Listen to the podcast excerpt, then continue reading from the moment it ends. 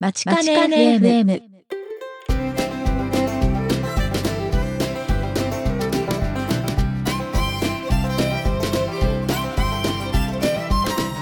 皆さんこんにちは番組パーソナリティの田中直樹です東沢優です。今回はまちかね FM エピソード3。収録しているのはアメリカ時間で2016年7月21日木曜日。日本時間で7月22日金曜日です。まちかね FM は大阪大学北米同窓会がお送りするポッドキャスト番組です。グローバルに活躍する阪大卒業生にお話を伺い、サンフランシスコの大阪大学北米センターから皆様にお届けします。最初に今ライブ配信の方をお聞きいただいているリスナーの方へのメッセージですが、え収録中にリアルタイムでフィードバックするには、ツイッターのハッシュタグ、まちかね FM をつけてツイートしてください。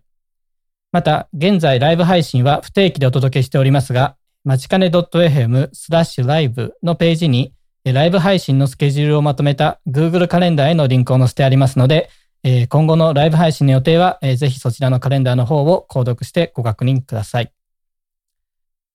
さて、えー、マチカネ FM も今回が3回目ということで、えー少しは慣れてきましたがね。そうですね。とりあえず最初の出だしはなんかちゃんと読めるようになりましたね。リズムに乗ってはい。きた感じが。はい。しますね。えっと、なんかもう7月も早いもんで下旬なんですけど、特にアメリカでは、あのー秋、夏秋から、えー学期が始まるので、学生さんはそろそろ新生活が始まる時期だったりするかと思うんですけど、まあ、後ほど詳しくは伺いたいとは思うんですけど、ユウさんもアメリカの大学に通われていたということで、なんかこの時期は何ですかね、なんかワクワクしたりとか、そういうこととかはあったりしますかね？そうですね。私はユタ州というところで大学に行ってたんですけど、すごく国立公園とかがいっぱいあったので、やっぱ夏休みはいろいろイベントがあって遊びに行ったりとかしてましたね。でも、あの、あ、でも夏休みはやっぱちょっと授業料自体があのすごく安くて、 in-state tuition って言って、あの、はい international student でも普通のアメリカの学生と同じあのトゥイション、学費ですね。で、あの、授業が受けられるので、単位の稼ぎ時でした。なるほど。え、それは、あの、州立大学だと、州の外の人とか学留学生は普普通はちょっと授業料が高いんですけど、夏は普通の州内のアメリカの学生と同じ学費になると。そう、そうですね。そういうことですね。なので、はい。うんだからすごくその時にできるだけマックスで12単位すべて取ってたりとかした。プラスやっぱちょっと生徒の数も減ったりとかするので、先生との時間もすごく取りやすく、ああ、なるほど。はい、なってましたね。なるほど。そうですね。僕もあの、えっと、なんですかね、この学生が少なくて夏は、えっと、大学の街は静かだっていうのは同感なんですけど、このイリノイ大に行った頃は、最初と最後の夏は大学に残っていたりしたので、その雰囲気はよくわかりますね。うんでちょっと話は違うかもしれないんですけど、あの、僕が留学で渡米してきたのが、ちょうど、えーこの7月なんですけど、7年前の2009年の7月の27日だったみたいで、で、なんかもう、来週で、なんかもう、あっという間に8年目に突入だったりしすごいますね。ですね。何気にアニバーサリーが来るんですね。はい すごい。えー私はそうですね。一番最初に来たのは、高校卒業してだったんで、2000年の時なんですけど、まあ途中日本にまあ通算5年ぐらい帰ったりとかしてたんで、足掛け12年ぐらいに。12年？12年になりますね。ちょっとすごいですね。それは10年を超えてくると結構、そうですね。はい。で僕はさっきあの7年いましたっていう話したんですけど実はそのうち1年はシンガポールにいたりするので、まあ、アメリカは実は6年なんですけれどもまあ今日はユウさんのお話がメインの回ですので、まあ、この辺りはまた機会があればお話しするという、まあ、そういうことにしましょうか。そうですね。なんかちょっと聞きたくなるような。新、新、あの、あれですね、新しいニュースでしたけど、そうですね、ええあの、またインタビュー第2弾とかして、ね、グローバル化に向けてアメリカだけでなく、他の国での体験とかも必要ですから、聞いていきたいですね。そうですね。はい。まあ、需要があれば、そのうちにということにしますか。ね はい。えーでは、えー今回もメイントピックに入る前に、えー阪大関連のニュースをいくつかピックアップして紹介していこうと思います。えーでは、ゆうさん、よろしくお願いします。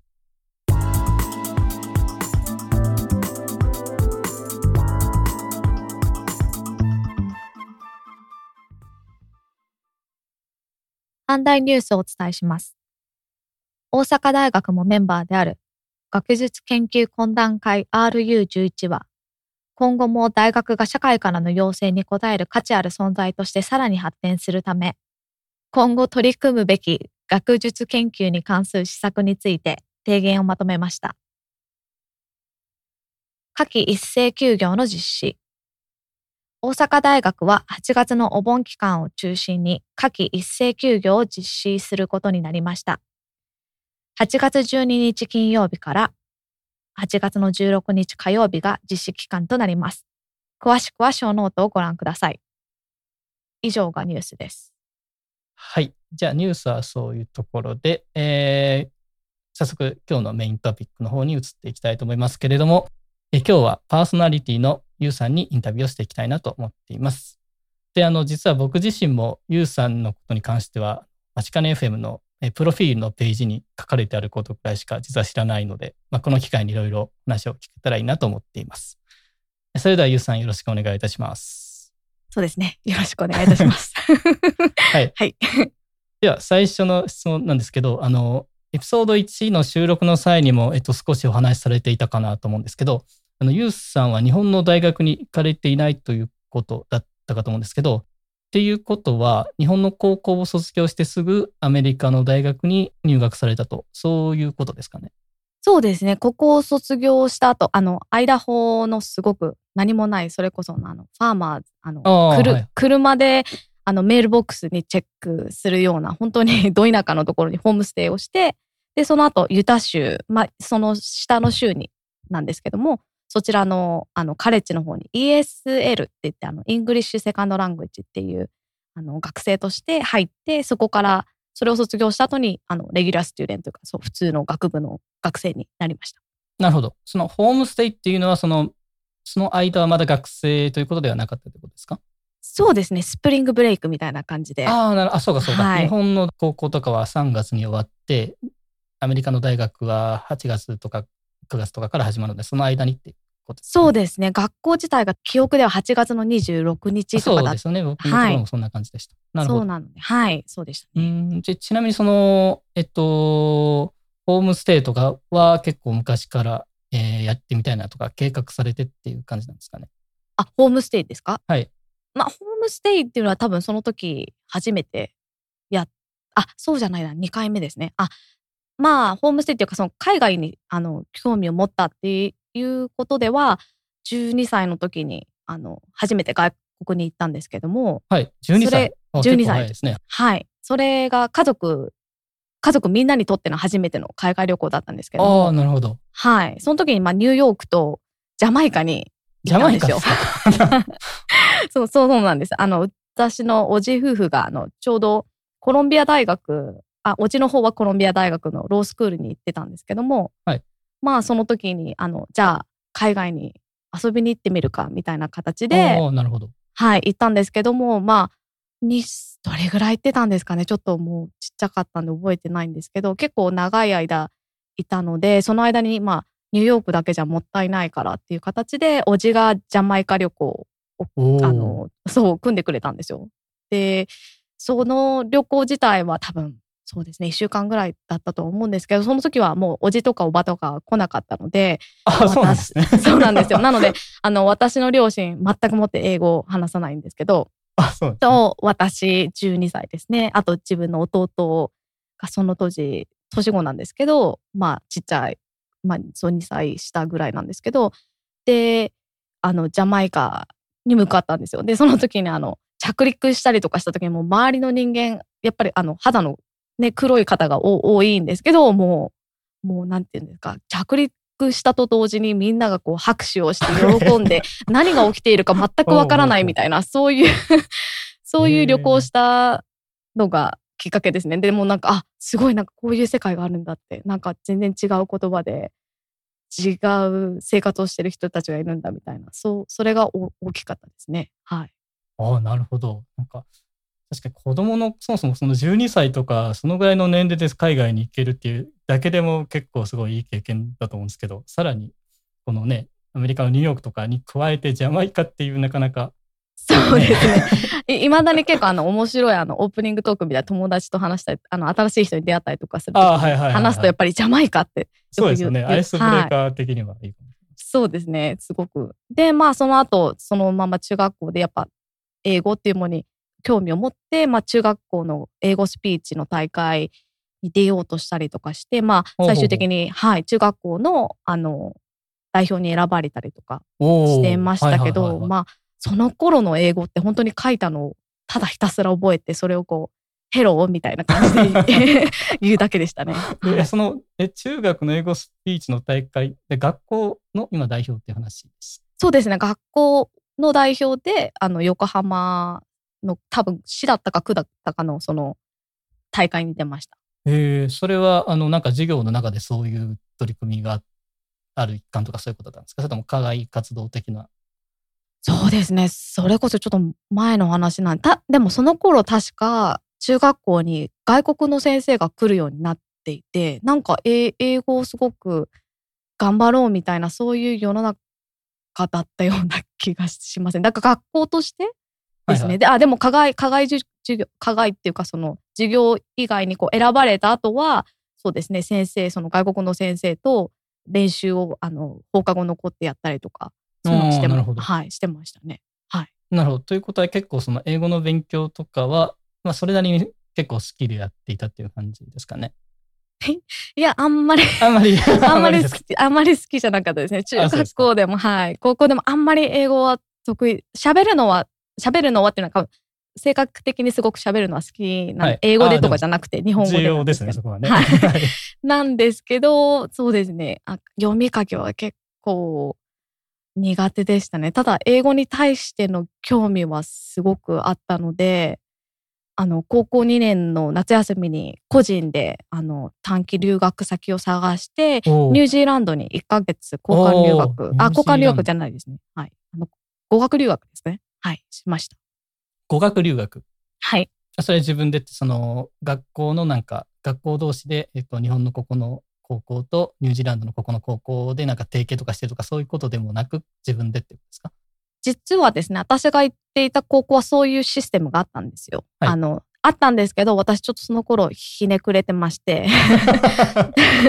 みんなと一緒に行ったんじゃ意味がないと思って、はいそれで、あの、個人で、あの、語学学校に1ヶ月行くっていう、そういう、あの、プログラム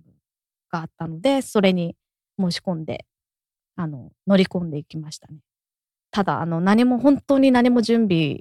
をせずに行きたいと思って、ただ飛び込んでいったので、あの、空港とかに着いた時に、ホストファミリー、まあ、その時が一番最初のホストファミリー経験だったんですけど、はい、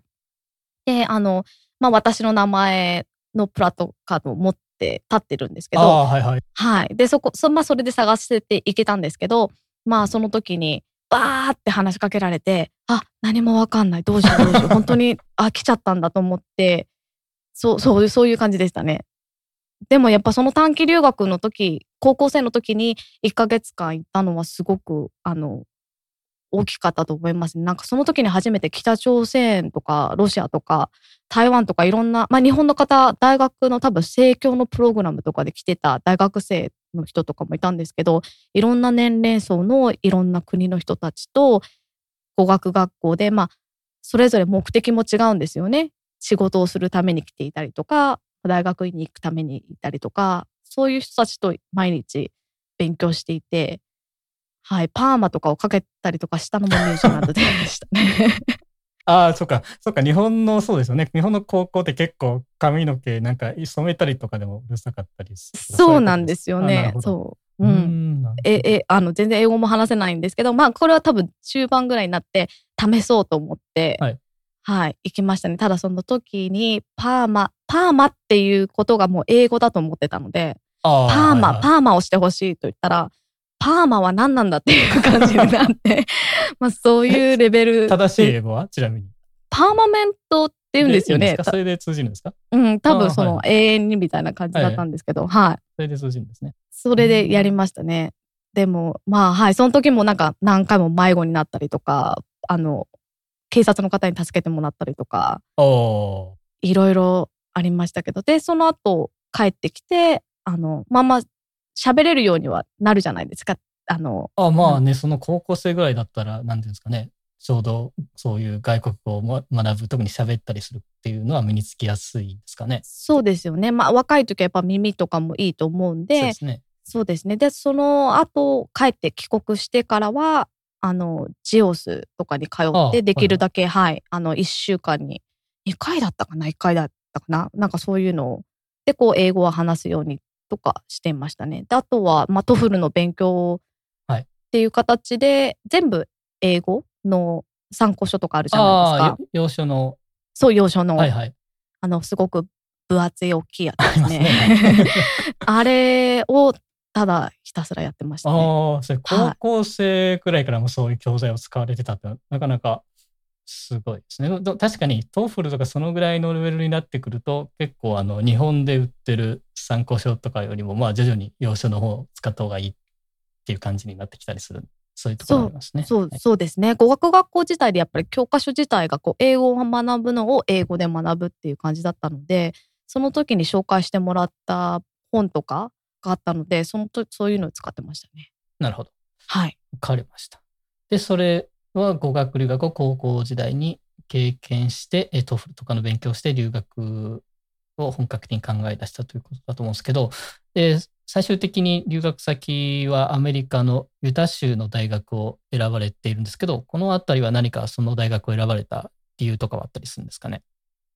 そうですね。ここがまた、あの、直樹さんと全然違うんですけど、特に理由はないですね。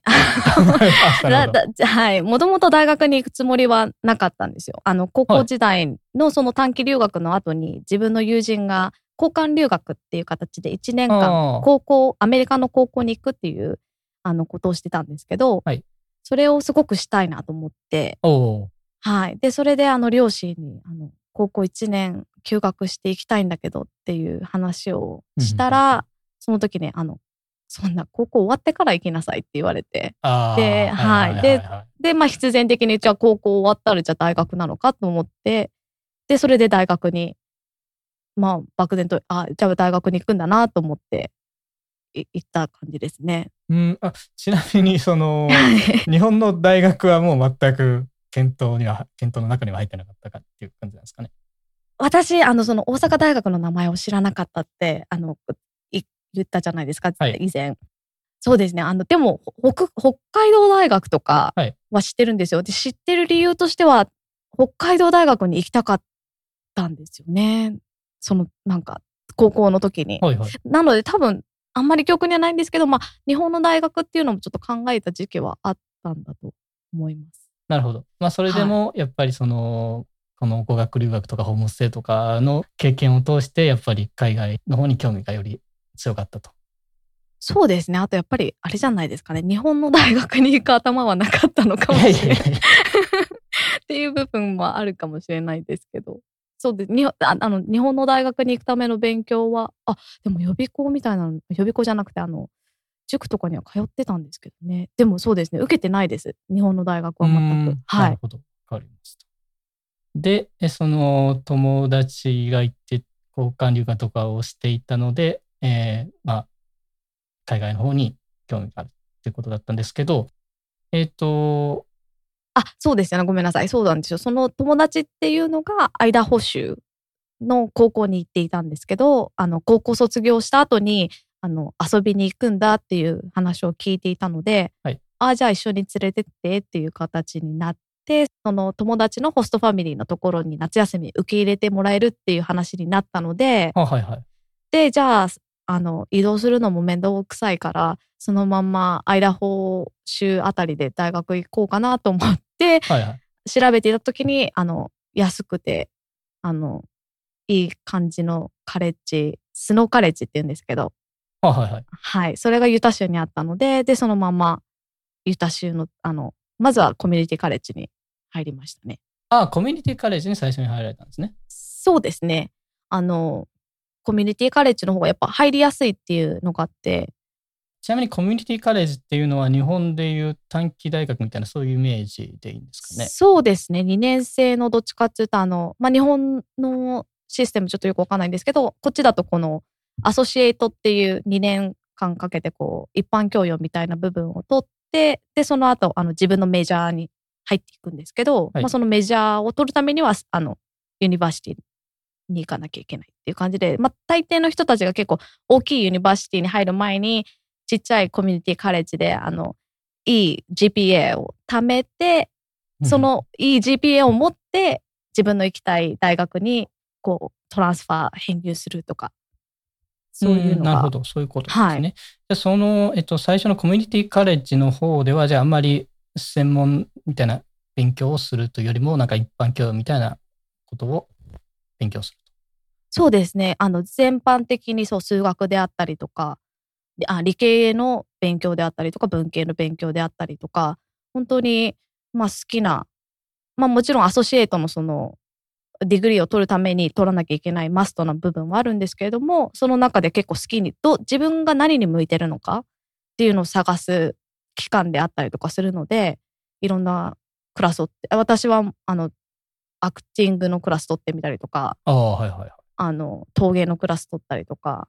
astronomy あ天文学ですね、はいはい取ったりとかそうですねうん accounting 取ったりとかそういうふうにやってたんですけど、まあ、自分的にはまあ心理学がすごくいいなと思ったのでそのままあの Utah State University のあのサイコロジーの majorでそれで university に編入しました。ああ、なるほど、なるほど。はい、え、その多分その Utah State University がその心理学で、まあその近くでは有名というか。 Utah State University はあの教育関係ああに関しして、まあサイコロジーとかもそうなんですけど結構まあ上の方にその当時は入ってた大学だったのでいいかなと思ってうん、なるほど。はいちなみに僕自身は編入ということをしたことがないんで、手続き的にはどういう感じなのかなっていうのがちょっと若干興味あるんですけど。そうですね編入っていうのはまあ結構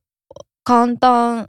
簡単っていうかまあ結構皆さんするものなのであのただ編入するにはこううまくやっておかないとあのアメリカってすごくいろんな形の大学があるんですけどちゃんとあそうね。認知はい。そうですね認知されてない大学とかもあったりとかするので、ア accredited university かどうかとかそういう。そう、そうですね。なので、なんか、知らないで入って、そこで degree 取っても、あの、一般に出ていったら、あの、 recognize されないみたいなのがあるんですけど、そういうところちゃんと、あの、気をつけていれば、まあ、クレジットをそのまま移行する。まあ、大抵、何かの degree を取った場合は、その degree を持って移行っていう形になるんですけど、 degree を取る前になると、そのクレジットクラスの単位を移行して、その新しい大学での degree を取るための、あの、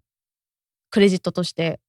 まあ、使っていくっうんていう形なんですが、まあ、大学によっては、その、例えば、この A の大学から B の大学に行くときに、その数学の math 1050を取ってなきゃいけないけど、はいはい。こここのカレッジの math 1050は、うちの大学の math 1050としては受け入れませんみたいなのもあるので、そこら辺もちょっとチェックしなきゃいけないんですけど、まあ、大抵の場合、同じ州内だと結構トランスファーがうんしやすいっていうのがありますね。あそうなんですね。はいちなみになんか入試的ななんかエッセイとかを書いたりするようなことはあるんですか？一般的に多分あのにあのアメリカの高校生の子たちは SAT っていうテストを受けて、ああ、ね。でそのはいそのテストをまあそのテストのスコアをもとに自分がどこの大学にこうあの apply できるかっていうふうに出てくるんですけど、まあ、その大学によってエッセイであったりとかボランティアしてるのであったりとかそういうプラスマイナスのものを求めていくっていう形はあると思うんですけど私自身があの international student として入った時は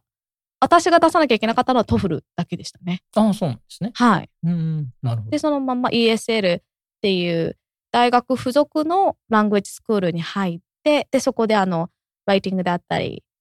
リーディングであったりとかそういうものを全部終わらしてレベルを終わらすとこう自動的にそのまんまカレッジに入れるっていうシステムでしたね。なるほど。わかりました。で、その Utah State University の方に編入して、で、なんですかね、アメリカの大学生生活、特に学部生としての面白いエピソードとか、なんかこの思い出に残ってることとか、こんなイベントがすごく面白かったとか、なんかそういうお話はあったりしますかね？そうですね。あの、まあ、一番、一番最初にやっぱり言ったスノーカレッジでの経験がすごくやっぱ一番大きかったかなっていうのは、あの、日本では結構自分意見をはっきり言う方って言言われてたんですけど、うんうんアメリカに来て自分の意見をちゃんと口に出して言わないと、はい。みんなに迷惑をかけるんだなっていう、はいはい。そういうのはあのルームメイトとあのお家を67人でシェアして住んでたんですけどあ、6、7人と結構な。そう、女の子7人とかだったらすごいことになるんですよ。やっぱりあのシャワーの使い方であったりとか、はいはいはい。キッチンの使い方であったりとか、はいはいはい。いろいろあったんですけどやっぱり日本人としてだとこうはっきりものが言えない部分があったりとかしてうーん。なんかあのルームメイトの中の一人にやっぱりちょっと強い子がいてその子にちょっと使われ。るっていう部分があったんですよね。でそれを見た他の子たちがなんかかわいそうなんか言う大丈夫？みたいな感じでいつも味方をしてもらってたんですけど、はいはいで私はもうあもうみんなになんか守られてるっていう感覚があって、うんうん。でまあでもちゃんとみんなでこのなんだろう問題を解決していかなきゃいけないねっていうことでこうハウスミーティングを行ったんですよ。はいはい。で でハウスミーティングの時にじゃあ何が問題か言いましょうっていう時に、まあ、私は言えないからまあも問題になってたから、まあ、周りがそういう会を開いてくれたんですけどそれを分かってくれてると思ったので私は何も言わないでただ座ってたんですよ。で周りが言ってくれると思って。はいはい。そしたら、あの、周りの、今まですごく私の味方だと思ってた子たちが、なんで言わないの？言わなかったら何も解決しないよっていう感じで、そ、そこ、その時にみんなにすごく言われて、言わないとずるいよって。なんか何も言わないでなんか、なんだろう、文句だけ言うのは、ひあの、ずるいよっていうふうに言われて、あ、空気を読むっていうことはないんだな、アメリカでは。うん確かに。なんかグレーっていう部分はないんだなと思って、うんなんか白黒はっきり言わなきゃいけないんだなって、すごくその時に。どね。確かはいにそれはなんとなくわかる気がしますね。まあ、それがまあ、まあ、一番最初のなんかドーンときたエピソードですけど、まあ、あとはなんか楽しいっていう意味では、あの、トゥルーバジャナイトって言って、あの、うんまあトゥルー、トゥルーバジャ、バジャーってあの、アライグマですかね。ああ、アはいはい。ライグマかな、うん。ナイトっていう、あの、イベントがあるんですけど、こっちって多分、あの、直樹さんも知ってると思うんですけど、大学によって動物が、マスコットがあるじゃないですか。ああ、ありますね。はい。で、スノーカレッジのマスコットはバジャーだったんですけど、なるほど。はい。で、なんか月の一定の日に、こう、大学の中にあるベルタワー、日本でいうクロックタワーみたいなやつがはいはい。あるんですけど、ははい、それを、そこにこう、ミッドナイト、あの、夜中の、夜中の12時ですね。はい。そこにこう、みんな集まってくるんですよ、カップルが。ほうほうほう。あの、学校のイベントなんですよ。学校が主催してるイベントなんですけあ、ど、学校、え、大学オフィシャルの？オフィシャルです。ー で、その12時に、あの、ベルがその夜中の12時に1分間鳴るんですよ。ほうほうほう。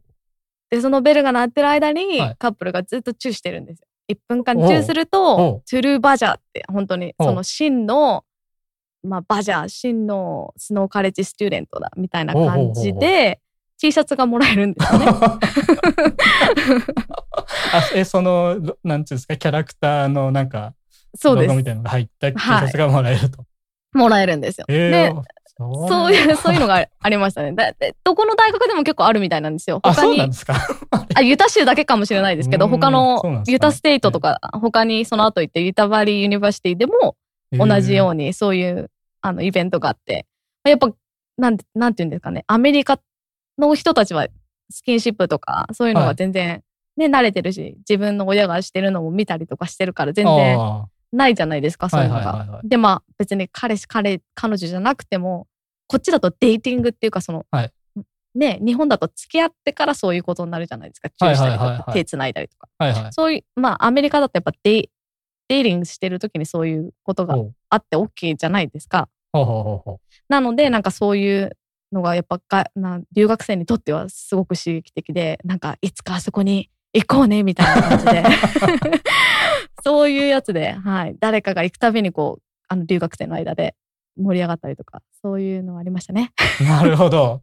それはなんかですね、こう僕の口からは出てこないイベントで。すいません。なんか大阪大学に似合ってる話なのかちょっすごくいいと思います。はい。なるほど。えー、なんかそんイベントはイリノイ大にはあったのかなちょっとわかんないですけどね。まあ、僕は全然少なくとも気づいてなかったですけど。と、あ、まあそう、いいんだからですかうね。ーん、そうですかね。かもしれないですね。まあまあ。はいじゃあ、えっと、話を進めまして、えで、はいその Utah State University でその心理学の学士号を取られたわけですけれど、そのあそそこを卒業した後、一度帰国されているかと思うんですけど、まあその時はなんかアメリカに残るっていうことはあまり考えなかったんですかね？そうですね。あの、もう皆さんご存知だと思うんですけど、結構なるがままっていうか、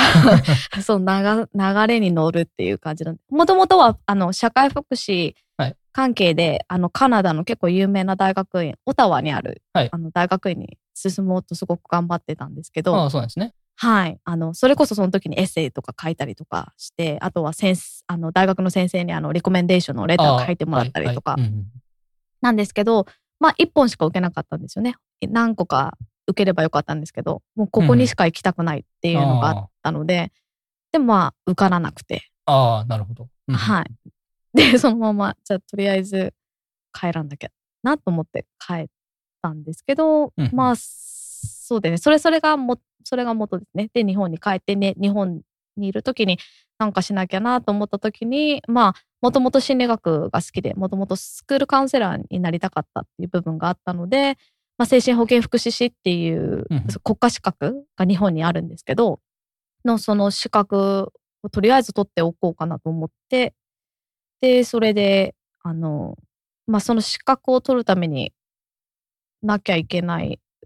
部分があったんですけど、それのためには専門学校に通い始めました。で、まあ、その時に、あの、まあ、日本で働きながら専門学校に通って、えっ、と、国家試験を受けるための、あの、資格を取るために、あのいろいろと、はい、あの、六本木とか、六本木？うんはいはい。はい。六本木のあの、アイリッシュパブ、日本初のギネスのビルとか出してるところなんですけど、はいはいはいはい。結構、もう今はなくなってしまったんですけど、すごく有名なお店で、それこそもう外国のお客さんが毎日来るような、ああ、え、それはあの外国の方がいっぱい来るからっていう理由でそこで働いたとか、そういうことなんですかね？そうですねう。んあの、英語をそのまんま喋ってたいなっていう部分があったので、で、友達がたまたま、あの、知り合いが、あの、いたので、で、その日に行って話したら、あ、じゃあどうぞっていう感じだったんで、で、あの、バースタッフとして働きながら、なんか日本で暮らす外国の人とかの事情とかを知り、知りながら、はい。で、その時にいろんなところからやっぱり外国の人が、まあお客さんとして来る、プラス、まあスタッフとしても働いて、あの、ワーキングホリデーみたいな形で来てる外国の人とかがいたんで、はい。その人たちとかと一緒に働いたりとかして、まあその友達はもう今は、まあ世界各国に今散らばっちゃってますけど、その友達とかすごくつながってて、その友達がいるから、あれですね、たまにヨーロッパにこう、その人たちをこう、訪ねて、おおいいですね。はい。はい。泊まって、ホテル代はタダという、とかしてました。まあ、そんないろいろ経験、日本でされたっていうことですけど、なでも結局アメリカにまた戻ってくるということなんですけど、それはまあどういうきっかけだったんですかね？そうですね。結構いろいろ、いろんなことしてたんですけど、ちょっと自分を見 見失い始めたというか、な、な、何をしていくのかな、これからっていう部分があって、精神保健福祉士の国家試験自体は取ったんですよ。で、はい受かったんですけど、はいはい。でも、実際なんかインターンシップとかをしていた時に、あの、精神病院とかにも入ったりとかしたんですけど、はいちょっとなんか自分が思っていたものと違うなっていう部分があって、はい。で、でもじゃあどうしようっていうふうになった時にやっぱ、あの、その時にいろいろバーとか働いてたりとかしたんで、その時にやっぱり人と話したりとか、あの、人をもてなす仕事がすごくやっぱり自分に向いてるのかなと思って。で、アメリカのあのホスピタリティマネジメントっていう学士があるんですけど、それを垂れる大学が、まあ自分が行ってたユタ州にあったので、で、じゃあまたアメリカに戻って学学校行こうかなと思って。ああ、なるほど。はいで、ちなみにそのホスピタリティの学士を取れる大学がユタにあったところですけど、あの、他の大学を2度選ばれたっていうのは、なんかと、その特別な理由とかはあったりするんですかね？そうですね。先ほどもお話ししたみたいに、その、いあの、トランスファーしやすいっていう部分では同じ、まあ、カリフォルニアとかに来ても多分良かったと思うんですけど、自分はすごくユタ州が好きだったっていう部分と、あとやっぱり、あの、単位の移行。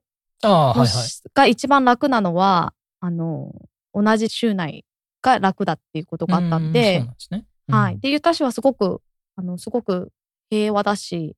自然とかも多いですし、やっぱちょっとや安いんですよね、何に対しても。ゆ 住んでいくのも安いし、学費も安いしって。だから、そうですね。私の第二のもうふるさとですけど、はい。それでユタに、はい、しました。わかりました。で、その2度目の、えっと、アメリカの大学を卒業した後は、アメリカで就職されたってことなんですけれども、その就職活動の方はどうでしたかね？仕事を見つけるのは結構簡単だったのか難しかったのか。そのそう、そうですね。仕事は、あの、大学を出る実は前からもう仕事は始めてました。はいそうなんで。すね。そうですね。やっぱアメリカ、あの、日本で、あの、バーとかで働いてる時には全部英語だったの。ほとんど英語だったので、英語で仕事はしてたんですけど、やっぱそれがちょっと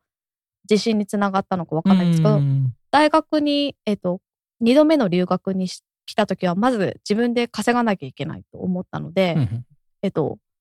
留学生はオフキャンパスでは働けないんですね。そうですね。はい、ビザ関係で。ただ、オンキャンパスだと働けるんですよ。うんうんであの、フルタイムでは働けないんですけど、パートタイムっていう形うんで。週20時間までうん働けるんですけど、それで、あの、一番最初に、あの、大学の中で、あの、ケータリングのチームに入って、うん。そうすると、まあ、ご飯も食べれるし、お金ももらえるし、まあ、自分の好きなホスピタリティ関係だったので、うんうんまあ、それで、こう、イベントの、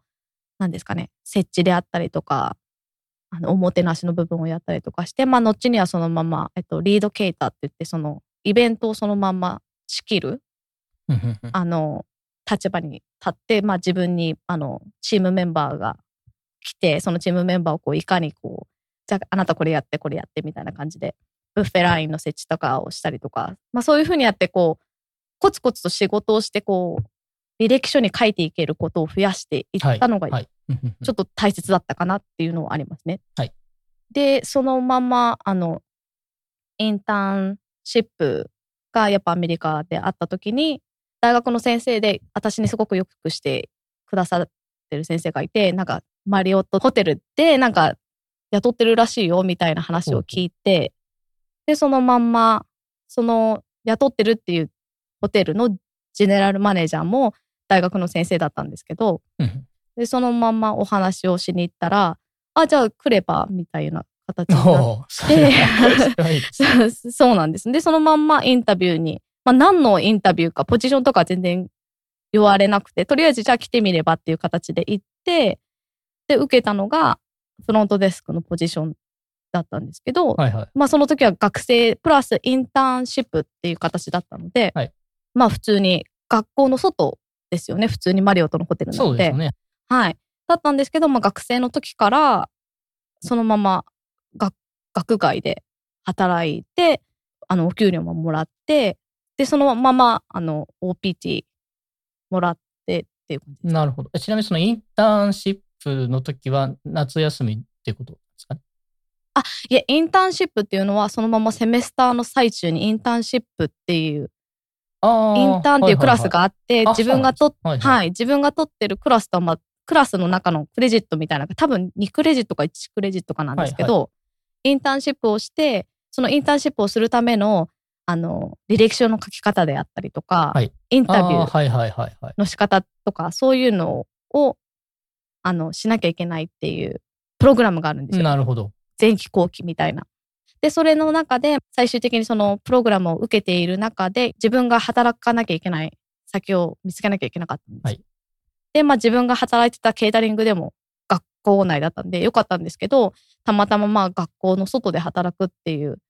機会があったんで、まあ、そのままですね。なるほど全然、はい。ちなみに僕が夏休みにインターンをした時は CPT っていう制度で行ったんですけど、そういう制度を使われたっていうことですか、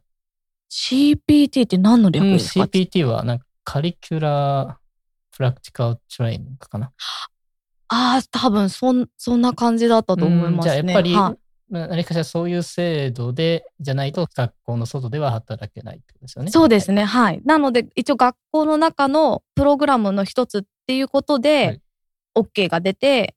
だスチューデントビザなんですけど、スチューデントビザの中の、そう、そうですね。今、直樹さんが言ってた CPT。PT ですかね。ですか？はい。はい。それ多分それ関係で、はい。あの、外で働くことが。だから学校に行きながらですね、数千目分働きました。数千名分ってことは 1, 1年間ってことですか要は。夏休み期間をの除く部分ってことですよね。ですよね。はい、そうですね。はい。なるほど。で、その後、そのまま大学を卒業すると同時に OPT でっていうさっきお話でしたよね。そうですね。で、そのまま、あの、前、あの、前回直樹さんが言ってたみたいに大学を卒業すると OPT っていうものをいただいて、その自分の卒業したメジャーのな関係だったらお仕事ができるじゃないですか。そうですね。はい。で、そのまんま、なので、マリオットに残って、えっと、1年間仕事したんですけど、やっぱり、あれですね、直樹さんみたいな専門職ではないので、やっぱりビザを出してもらえるところまではいかない。ああ、ですね就労ビザに切り替えるのはちょっと難しいそうですねお金もかかりますし、なこの子の、じゃあ何が他の人に長けてるんだっていう部分って、やっぱりうんうんうんフロントデスクでは戦いにくい部分じゃないですか。そういう意味では。なるほど。確かにこうんの就労ビザを取るときって、要はアメリカの人の仕事を奪わないというか、この海外のこの人じゃないとこの仕事はできないっていう、まあ、そういう証明みたいなものがないとなかなか取れないですね。確かね。そうなんですよね。で、あと、やっぱり、ロイヤー、あの、つけたりとか、お金もすごくかかるので、あの、会社にとっても。はい。はい。なので、ちょっとその時はなくて、で、まあ、どうしようかな、次っていうふうに思ってた時に、カナダのワーキングホリデーのビザを取得して、まあ、じゃあカナダに、そうですはい、カナダに行こうかなって思ってたんですけど、はいまあ、その時に結婚して、そのままアメリカに残ることになりました。ほうこれなんかすごいすごい展開になってきましたけれども。すごい展開です。はい。結婚してそのままアメリカにっていうことは、えっと、相手はアメリカの方ですか？そうですね。はい。なるほど。で、それで、ビザもそれ。そうですね。まあ、実際には、そうですね。やっぱり一緒にいるために、まあ、結婚しなきゃいけなかった理由としては、やっぱビザのためなんですけど、はいその、えまあ、まだ結婚しなくてもいい時期だったとは思うんですけど、まあ、一緒にいるためにはっていう感じで、まあ、はい。お互い、まあ、そうですね。ね。勢いで、まあ、まあビザ一緒に入れるためにみたいな感じで、はいなるほど。まあ、ユウさんの場合、その OPT で、まあ、大学自体は卒業された後ってことですけど、なんか、アメリカの学生さんで結構学生の間でも結婚する人がまあまあい多いかなっていう印象がありますね。特に僕の場合はドクターコースの留学ってこともあったかもしれないんですけど、そもそもなんか入学してきた時にすでに結婚していたりとか、まあ、あとはそのドクターコースで勉強してる間に、えー学生同士で結婚したりとか、で子供も生まれたりとかしてるケースも結構普通にあるみたいでしたけど、なんかこのあたりは日本とだいぶ状況は違うんじゃないかなっていう印象ですね。そうなんですね。あ、他の州はちょっとよくわかんユタ州ってあの、ある宗教の人たちが多いので、まあそれで結婚が早いっていう部分があ,、はいはいあるんですよ。なので結構結婚して子供作ってっていう学生の方がすごくいるっていうのは確かですね。あの、うんうん日本のシステムはちょっとよくわかんないんですけど、やっぱあの、大学に戻りやすいっていう部分はすごくあって、はいはい。はい。だから、学校に行ってて、まあ、結婚して子供が生まれちゃったから、奥さんの方は一回ちょっと学校お休みして、で、だ、旦那さんだけこう働きながら、お父さんしながら大学を終わらしたり、そういう人もいましたし、うんまあ子供がもう手、あの、離れたので、じゃあ大学に戻ってこようっていう、っていうお母さんみたいな人たちもいましたし、うんうんうんうん。結構いろんなところからこう大学に戻ってくる人たちはいお多いないつでもなんか大学に戻ってこれるっていう確かにそうですよね。なんかあのその結婚とかそういうことが別にないにしても、結構一回学部の学士号を取って働き出して数年経って、やっぱりもうちょっと学びたいなっていうことで大学院に戻るっていうパターンも結構アメリカでは多いみたいですね。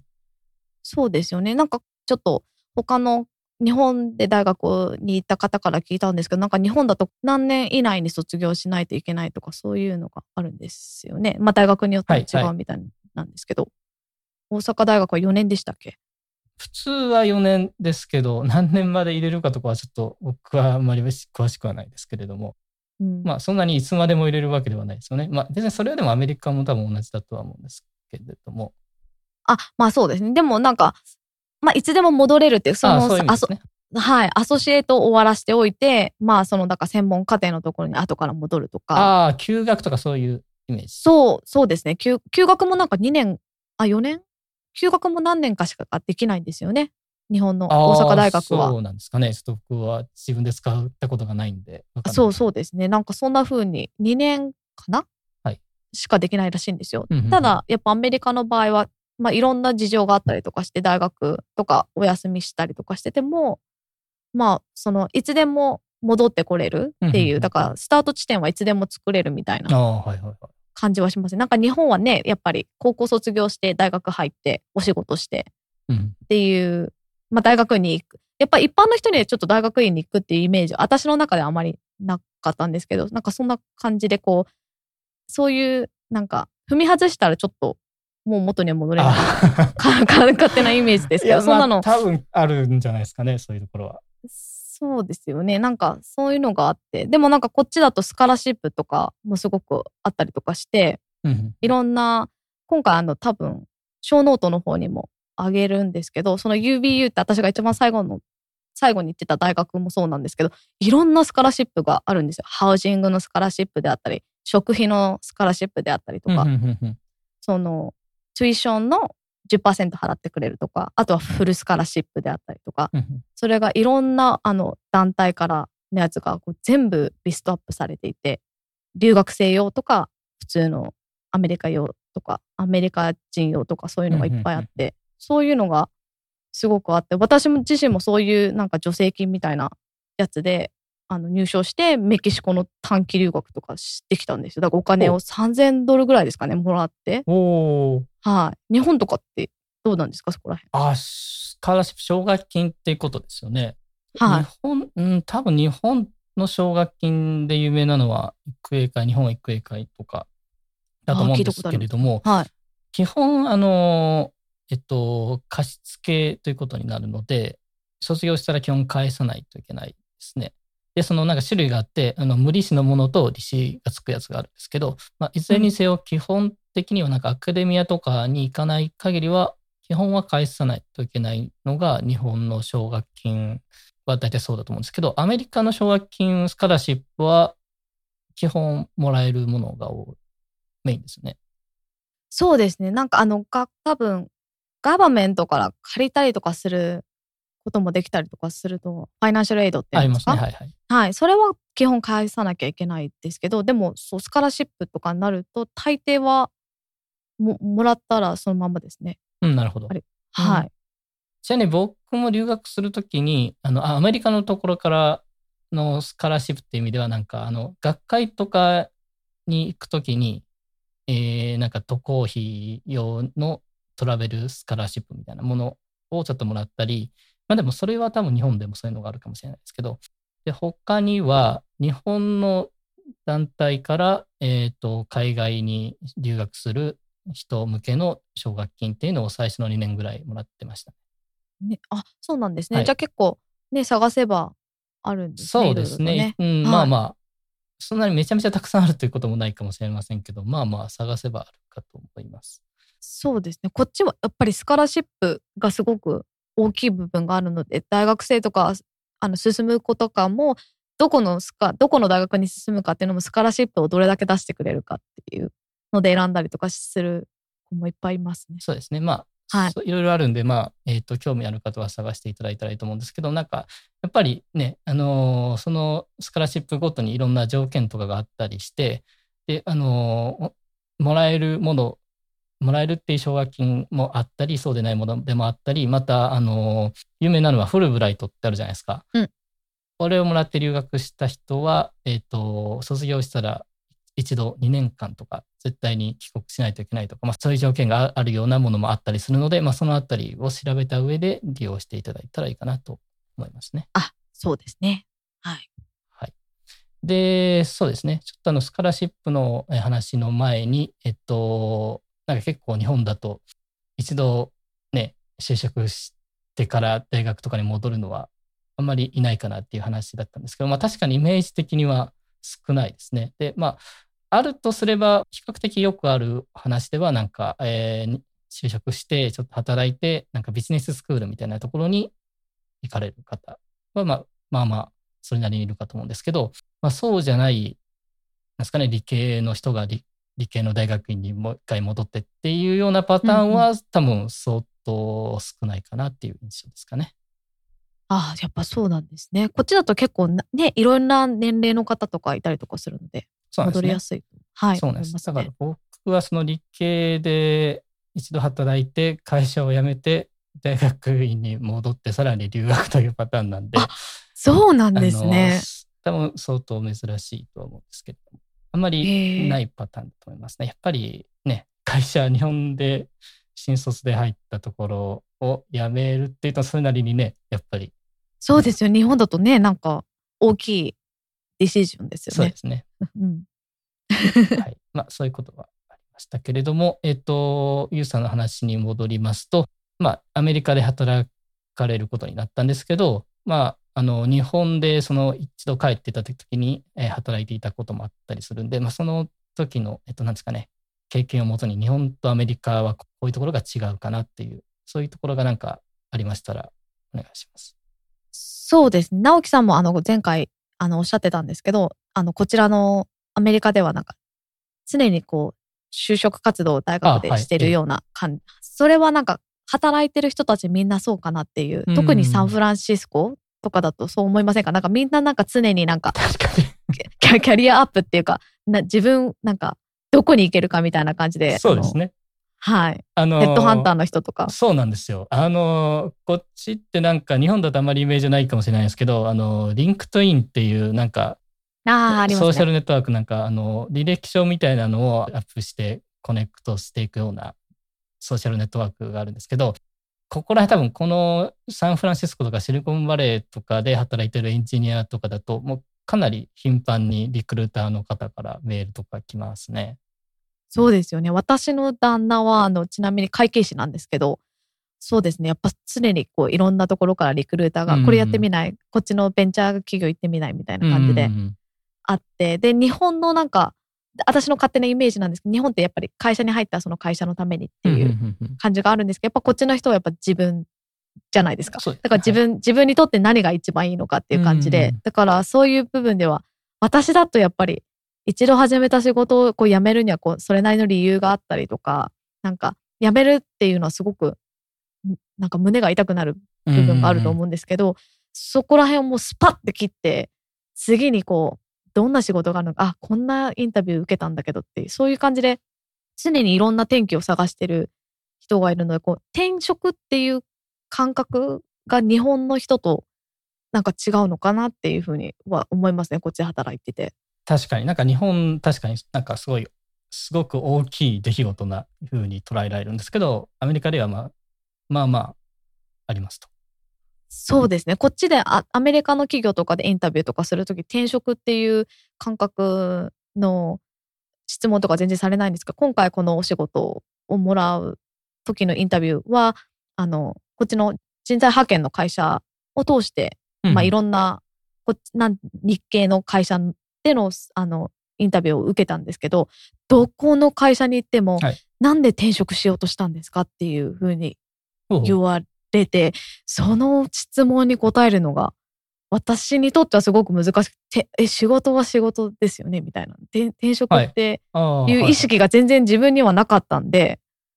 あなるほど。そういう質問はその日本日系の会社の面接ではよく聞かれたってことですか？そうですね。だからまあ自分はそうですね。なんかなんで転職しようとしたんですかっていうのがすごくどこにでも、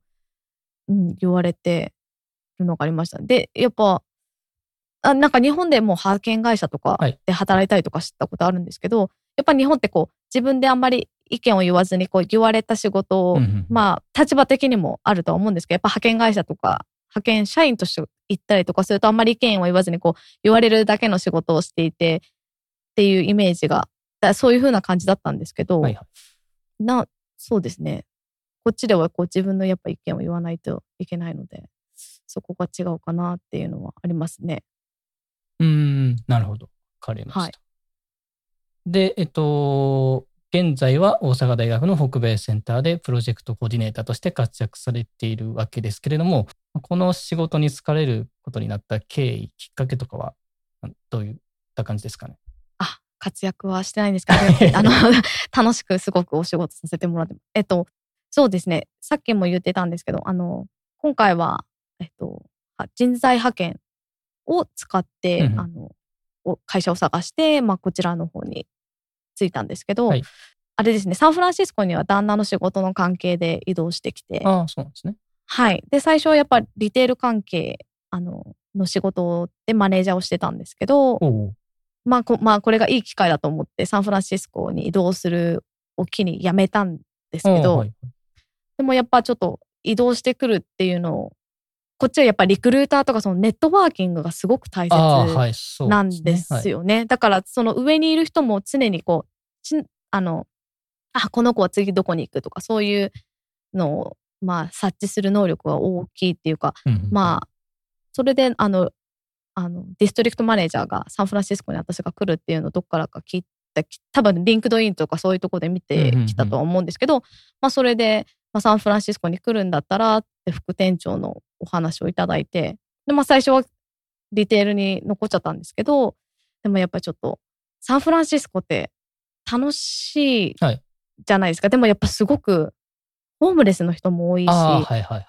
ユユタ州に比べるとすごく治安も悪い。ああって聞きますね。はい。はい。で、私、あの、ウェストフィールドで働ショッピングモール。働いてたんはで、はい、ショッピングモール。一番サンフランシスコで大きいっていうモールなんですけど、そこで、そこのお店の副店長をしてたんですけど。もう、窃盗軍団と戦ったりとか、あおの、レインボーガールズって聞いたことありますか？え、わかんないです。レインボーガールズって言って、みんなレインボーみたいな、こう、カラフルな色のものを身につけた、あの、女の子、まあ男の子がいる時もあるんですけど、がグループでバーってお店に入ってきて、と、取るだけ取って帰ってたみたいな。本当ですか？本当にそういうのがあって、こう、レインボーガールズだから、まあ、数で入ってきて、もう何もできないじゃないですか。そうですね。そう。で、そういへうー、そういうのがあったりとか、まあ、ホームレスの人と、まあ、マーケットストリートの近くなので、やっぱテンダーに、うんテンダーロインってあすごはいく治安が悪いところじゃないですか。はいそこのホームレスの人とかも入ってきたりとかして、その、そういう人たちのクレーム対応であったりとか、を追い出したりとか、もう本当になんか結構、まあ毎日ドラマだったんですけど、うんうんうんた楽しいけど一生はやっていきたくないなと思って。はいはい。はい。で、まあ、せっかくサンフランシスコっていう大都市に来たから、まあ、日本語も役に立つ仕事とかもうんうんあるのかなって思って、まあ、探し、それで日本企業関係の仕事を探してたんですけど、うんうんで、それで今回、はい、大阪大学北米センターのお仕事をご紹介していただいて、うん、なるほど。そういうことなんですね。でちそうですち。なみに普段はどういうお仕事をされているんですかね？あ、普段はですね、あの、まだまだその勉強中なんですけど、あの、北米セン大阪北米センターってセンター長、あの、樺沢先生はいと私、はい現地スタッフの二人なんですけどうんも、それで、まあ、常に、そうですね、主には会計とか総務関係のお仕事。で、まあ、自分でちょっとソーシャルメディアとかが好きなので、うんうんそちらで Facebook であったりとか、で、その時にそのマチカネ FM のお話もちょっと聞いたりとかして、ああ、面白そうと思って、うんうんうん。で、そういうのをやっていたりとか、あとは、あの、夏に、あの、大阪大学の理学部とか工学部の学生さんたちがはい。カリフォルニアへ、あの、留学しに来るんですけれども、うんうん。その時の現地サポートであったりとかしてますね。はい。あ、いそうなんですよ。でも一番大切なのは、あの、遠隔講義のお手伝いはい。なんですよ。はいご存知ですか？遠隔講義っていうのは、えっと、なあの、これまでエピソード1、2でも何回か出てくる言葉ですけど、これ僕が阪大の学生をしてた頃はなかったんですけれども、日本とアメリカの北米センターを何かテレビ電話みたいなのでつないでっていうことですかね。そうなんですよ。あの、2005年から始まったらしいんですけれども、2005年。なるほど。はい。大阪大学、えー全学教育推進機構と連携して始まって、はないるほど教ちょうど僕が2005年の3月に修士終了してるので、その後、その春からってことですかね、多分。そうなんですね。じゃあちょうど入れ替わりだったんですね。そうなんです。その時から共通教育科目の中の国際教養科目として、おお。はい、はい。で、前、前期では世界は今っていう感じ、世界は今サンフランシスコからっていう形で、はい。カリフォルニアで活躍されてるあの日本の方、はい。ベンチャーで起こしてこちらで起業された方であったりとか、ほうほうほう。あの、働いて、どっかのあの銀行の取締役をされていた方でしたりとか、んそういう方に来てもらって、カリフォルニアっていうかそう、海外で仕事をするっていうことがどういうことか。で今、サンフランシスコではどういうことが、ベンチャー企業としてはなんか、どこが今一番面白いところなのかとか、うんうんうんそういうお話を伺ったりとかして、うんうんうん。で、えっ、と、2006年の後期からは、えっ、と、同じ科目で世界の事情を英語で学ぶ、世界トップレベルの講義を聞こうっていう感じで、そちらではこう、あの、スタンフォードであったりとか、UC バークレーだとか、うん。いろんな、あの、だいろんなその有名な大学から先生をお呼びして、で、それであの、クリティカル・センキングをこうテーマにした、はいはい。うんはいそういう講義を北米センターから大阪大学の生徒の皆さんにお送りしてるっていう形で、それをお手伝い、それのあの、まあ、先生たちとの、あの、セットアップであったりとか、うんうんそういうお手伝いもお仕事の一つになってますね。なるほど。ちなみにその、えっと、遠隔講義は、反対のその科目を履修している人じゃないと聞けないってことですかね。そうですね。そうだと思います。はい。わかりました。はい。えーでは、えー最後の質問をしようかと思うんですけれども、えーこれから海外で、えー留学して勉強したりだとか、あるいは仕事をしてみたいなと思っているような方に対して何かメッセージがあったらよろしくお願いいたします。そうですね。やっぱり海外には出てみるべきだと思います。なので、あの、何でも一度やってみるべきだと思います。あの、遠隔講義の先生方もよく言ってるんですけども、あの失敗してでもいいからやってみようっていう部分があるので、はい。何でもやってみるべきで、人生なんかなんとかなるんです。なので、なんか、あ、面白そうって思ったら、やってみる。うんで、やっぱり一人でできることって少ないと思うので、あとはいろんな人とお話ししたりとか、ネットワーキングって本当にこっちの世界、まあ日本も多分そうだと思うんですけど、すごく大切なので、まあ自分がこういうふうに、あの、トリートしてもらいたいっていう形で、あの、その周りの人もトリートしてもらって、うんそういうだ出会いとかをすごく大切にして、うんはい。いろんな、そうですね、人との出会いをすごく大切にしてもらいたいですね。で、なんかちょっと話が違うんですけど、なので、あの、あた私とかにも、そんなにあんまりお手伝いとかできないと思うんですけど、何かあの、海外で勉強をしてみたいとか、仕事をしてみたいとか、なんか何でもいいんですけど、質問があれば、あの、私の方にリーチアウトしていただければなって思います。はい。わかりました。ありがとうございました。いや、なんか今日はすごいいろんなトピックがあって、個人的にも非常に面白かったですけど、まあ、そういうこともあって、あっという間に今回も時間が過ぎてしまいましたが、えっと、最後に、ゆうさんもおっしゃっていただきましたが、何か、えーここも聞いてみたかったとか、そういうことがありましたら、えーまあ、メールということでもいいですけど、えー、ツイッターのハッシュタグ、まちかね FM の方に、えー投げていただいても大丈夫です。そうですね、ハッシュタグよろしくお願いします。あの、インタビューを受けてくださる方も募集中ですので、特に海外で活躍されている阪大卒業生の皆様、ぜひご協力の方よろしくお願いいたします。はい、よろしくお願いします。では、えー今回も、えー最後にイベント情報をお届けしたいと思います。では、ゆうさんよろしくお願いします。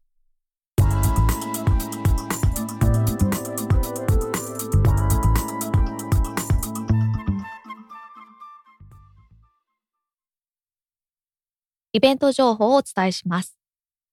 7月23日土曜日から8月27日土曜日まで、大阪大学総合学術博物館では、豊中市教育委員会との共催で、2016年夏季特集展覧会科学で楽しむ海以降妖怪古生物展を開催します。7月30日土曜日午後3時から4時半まで大阪大学と朝日カルチャーセンターの共同講座阪大朝日中之島塾より上方落語から覗く日本史の隅っこが開催されます。8月1日月曜日、お昼の12時15分から2時まで、飛び立て留学ジャパン日本代表プログラム応募説明会が行われます。こちらはスチューデントコモンズ2階のセミナー室 B にて開催されます。前回もお伝えしました8月22日から9月3日において行われる人材育成プログラム GTEC2016 受講者を募集しております。締め切りは7月の29日です。8月の20日土曜日、岡山版大阪大学の集いがあります。9月10日土曜日、2016年北米同窓会10周年記念講演会総会。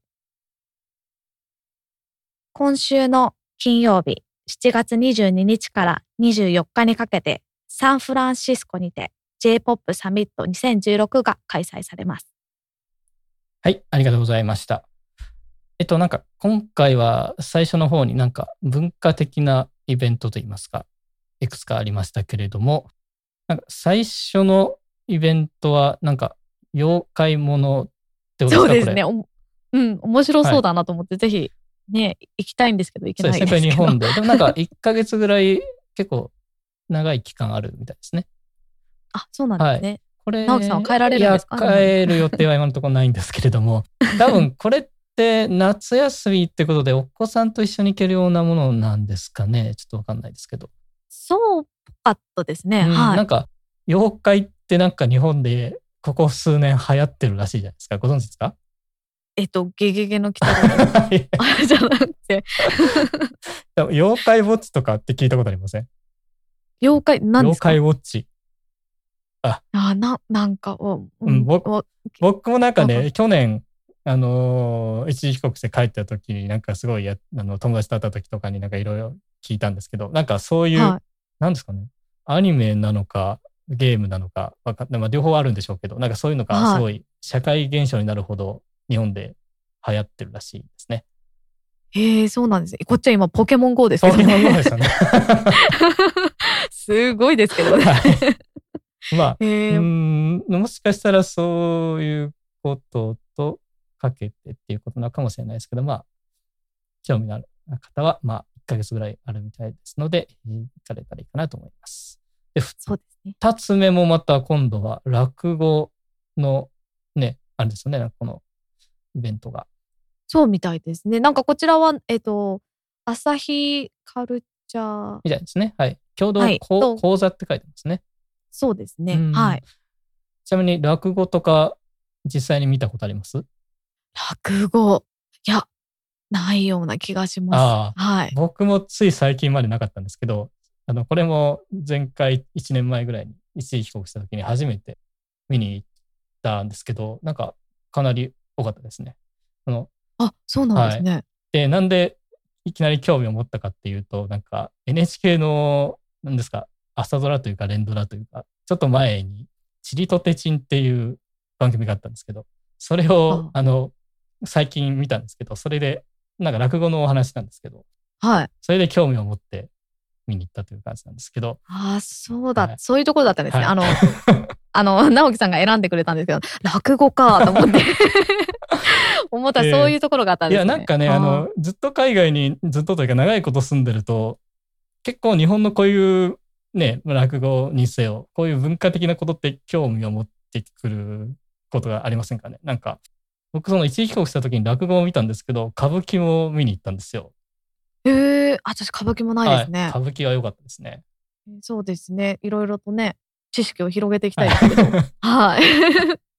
はい。なんかそうです。なんか多分日本にずっと住んでたらあんまり興味を示せなかったような日本の文化とかも案外海外に出てみると逆にちょっと興味持ったりっていうことがあったりするかもしれませんね。そうですね。外に出ると見えるものってすごくいっぱいありますもんね。そうです。で、次の飛び立って留学ジャパン日本代表プログラム応募説明会っ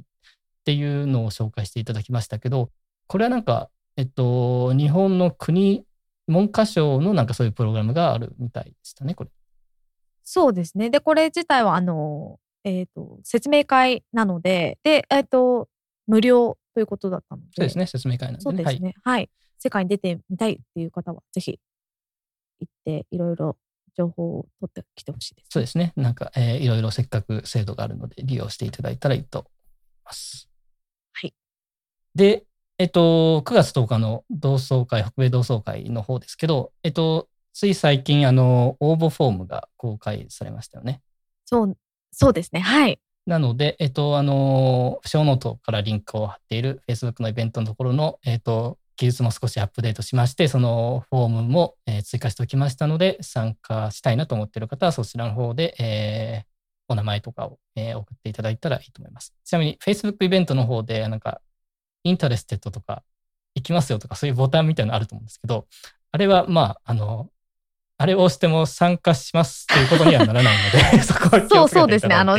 はい。ちゃんと、あの、いろいろ名前、名前であったりとか、あの、電話番号とか入れなきゃいけないところがあるんで、そこが終わってからというそうですね。ことですね。あの、Facebook の方はあくまで、えまあ、あの、だ、誰が行くのかなっていうのを、ちょっと参考程度に見れると思っていただいて、まあ、参加される方はそのフォームの方をいただければと思います。で、最後の J-POP サミットの方は、明日から、そうですね。明日はパリ、パリじゃない、ごめんなさい。キャキャリーパミュ、パミュ、パミュさんがはい。来られますね。はい。で、土日は行かれるんですよね、ゆうさん。そうですね。多分土曜日だけあ、土曜日だけですか？あ、はいわかります。またそうですね。じゃあ、次回の収録の時にお話を聞けたらいいかなと思います。そうですね。はい。ではですね、その今紹介しましたイベント情報を含めまして、えー今回お話しした内容のショーノートは番組のサイト、まちかね .fm スラッシュ3でご確認いただけます。さて、直樹さん、次回はどうなっていくんでしょうか？はい。え次回はですね、いよいよ最初のゲストをお迎えする予定です。で、実はスケジュールはまだ調整中だったりするんですけれどそうなんですよね。なかなかお忙しいので。はい、えっと、北米同窓会会長の小野谷由紀さんをお迎えして、えー国際的なキャリアパスについて、そういったあの話や、まあ、あとは北米同窓会についてもえーお話を伺いたいなと思っています。そうですね。同窓会は今年10周年ですからね。はいぜひお話を、はい、聞きたいなと思います。えー最後にリスナーの皆様へのメッセージですが、えー番組へのご意見、ご質問、ご感想などは、えー、ツイッターのハッシュタグ、まちかね FM をつけてツイートしていただきましたら、こちらの方で確認させていただきます。また、iTunes の方で番組のレビューができるようになっておりますので、えーそちらの方もぜひよろしくお願いいたします。よろしくお願いいたします。それでは本日は、まちかね FM 第3回をお聞きいただき、本当にありがとうございました。ありがとうございました。次回もお楽しみに。